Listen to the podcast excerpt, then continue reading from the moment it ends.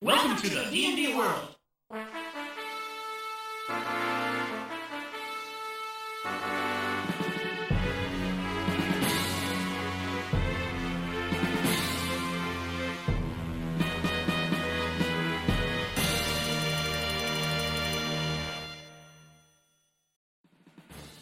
Benvenuti avventurieri e avventurieri ad una nuova puntata di Hell Games.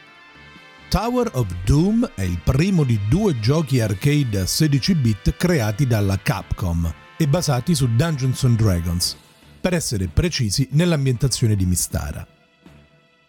Si tratta di un picchiaduro a scorrimento orizzontale per un massimo di 4 giocatori, che però presenta anche alcuni elementi tipici dei giochi di ruolo, cosa decisamente inconsueta per le sale giochi.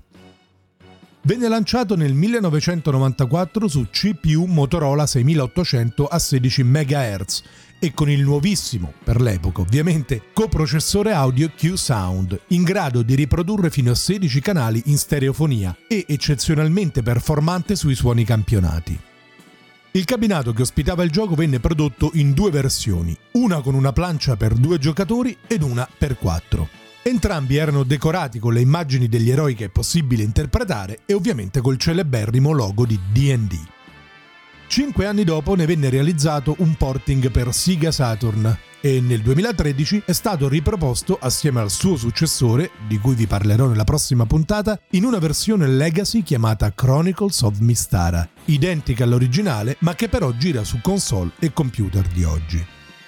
Tower of Doom offre ai giocatori la scelta fra quattro classi di personaggio: chierico, nano, elfo e guerriero. Ed è un tripudio di tropi e classici del mondo di Dungeons Dragons. Tutti i più consueti mostri di Mistara fanno la loro comparsa: coboldi, gnoll, scheletri, mastini infernali, orsi gufo e altri ancora. Mentre fra i boss di fine livello troviamo un troll che, come da regolamento originale, continua a rigenerare finché non viene colpito dal fuoco, un drago nero, un temibile elfo oscuro, un beholder, il super boss opzionale Flamewing, cioè un drago rosso enorme difficilissimo da battere, e il cattivone finale è niente meno che l'Archlich Deimos. Per restituire quanto più possibile ai giocatori di Tower of Doom l'esperienza del gioco di ruolo tabletop, in alcuni momenti della partita i giocatori sono chiamati a scegliere fra percorsi alternativi per procedere con l'avventura, ciascuno dei quali conduce ad aree di gioco con sfide diverse l'una dall'altra, ed è impossibile visitare ogni area in una singola partita. Il gameplay di Tower of Doom è un po' più tecnico rispetto alla media dei picchiaduro dell'epoca. Infatti, oltre all'attacco di base e al salto, i personaggi possono eseguire parate, attacchi massivi, rotanti e in corsa, chinarsi e schivare. Nel gioco è presente anche una meccanica di gestione dell'equipaggiamento che consente di alternare l'utilizzo dell'arma principale a quello di pugnali, martelli, frecce e olio infuocato. Ovviamente non mancano gli incantesimi per il chierico e l'elfo, le armi e gli oggetti magici, le pergamene e le pozioni.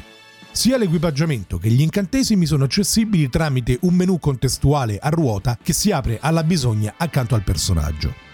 Il livello di difficoltà è ben tarato e conforme ai canoni di quegli anni, vale a dire che c'è bisogno di far pratica e sviluppare un po' di tattica per finire il gioco con uno o due gettoni, ma che in alternativa è possibile adottare un approccio più spendaccione e andare avanti sino al finale a suon di monete. La durata media di una run completa si aggira attorno all'ora e mezza di gioco.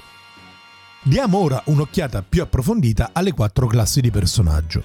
Quella del guerriero è la classe più bilanciata. Infligge il maggior numero di danni, i suoi attacchi mischia hanno la portata orizzontale più ampia ed ha la riserva più grande di punti ferita. Se si impara a manovrarlo adeguatamente, il guerriero può realizzare un'impressionante serie di attacchi concatenati in grado di uccidere all'istante la maggior parte dei nemici ordinari. L'elfo ha una portata orizzontale e verticale in mischia più corta con la sua daga e infligge molti meno danni rispetto al guerriero, ma si muove più velocemente e può lanciare incantesimi fra una scelta che comprende dardo incantato, invisibilità, palla di fuoco, fulmine, metamorfosi, tempesta di ghiaccio e nube mortale. Proprio come nel Back Me, eh, in realtà proprio come in D&D in generale, il chierico è il personaggio più versatile, poiché ha le abilità di combattimento leggermente superiori a quelle dell'elfo, può scacciare i non morti e ha una scelta di 5 incantesimi fra incantesimo del comando, incantesimo del colpire, luce perenne, bastoni in serpenti e cura ferite critiche. Questo personaggio è anche il più abile nell'uso dello scudo, col quale riesce a parare molti attacchi frontali che né il guerriero, né l'elfo, né il nano possono. Il nano, infine, ha una portata orizzontale in corpo a corpo corta, però ha la migliore estensione verticale, ed è il personaggio che infligge più danni per unità di tempo. La trama di Tower of Doom è pienamente in linea con una classica avventura di DD. La Repubblica di Darokin è sotto assedio da parte di mostri sempre più numerosi, pericolosi e agguerriti. I nostri eroi, inizialmente per conto loro e in seguito spesati dal ricco mercante Corwin Linton, si recano in diverse aree della regione per prestare il loro aiuto, finché non scoprono che tutti gli attacchi sono orchestrati dall'arcilich Deimos. È a quel punto che gli avventurieri si dirigono verso la torre del terrore di Deimos per affrontarlo e porre fine alla sua esistenza una volta per tutte.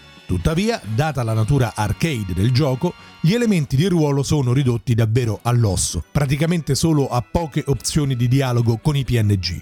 Più presente è invece l'esplorazione, con diverse scelte di percorsi alternativi, compresi alcuni celati da passaggi segreti.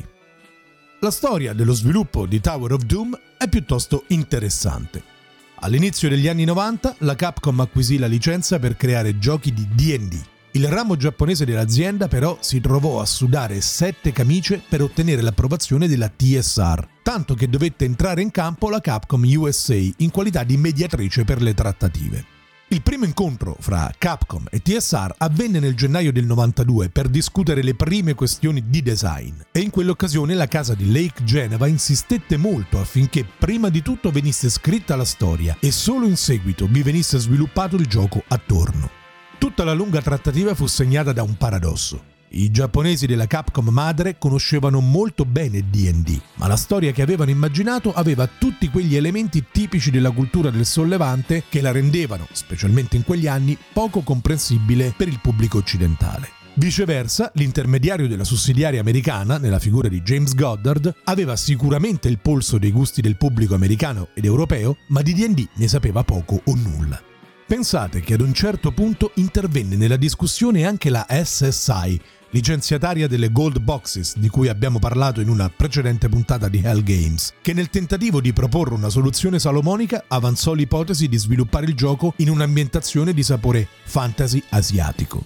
A risolvere la questione fu però Alex Jimenez, assunto in qualità di consulente, che seppe trovare un concept adatto per il pubblico globale. Jimenez, in particolare, trasse ispirazione da Golden Axe 1 e 2, sia per il gameplay che per la presenza dei percorsi multipli. Tower of Doom venne testato da Jimenez prima di tutto in versione tabletop, con le regole del Back Me e lui in qualità di Dungeon Master. Un'ultima revisione venne poi realizzata da Capcom sulla base delle reazioni raccolte in fase di test finale presso il pubblico asiatico. Il successo di Tower of Doom fu veramente grande e la cosa non deve stupire perché D&D e Capcom erano e sono tuttora due garanzie. In Giappone il cabinato arrivò secondo nella classifica primaverile del 94 nello stesso periodo in America divenne l'arcade più popolare nelle sale giochi. Le recensioni delle riviste specializzate si sperticarono a tesserne le lodi e tutti chiesero a gran voce un seguito. Seguito che, in realtà, era nei piani di casa Capcom sin dall'inizio. Ma di questo ne parliamo nella prossima puntata. E anche per oggi è tutto. Se la puntata vi è piaciuta vi invito a commentarla sui social.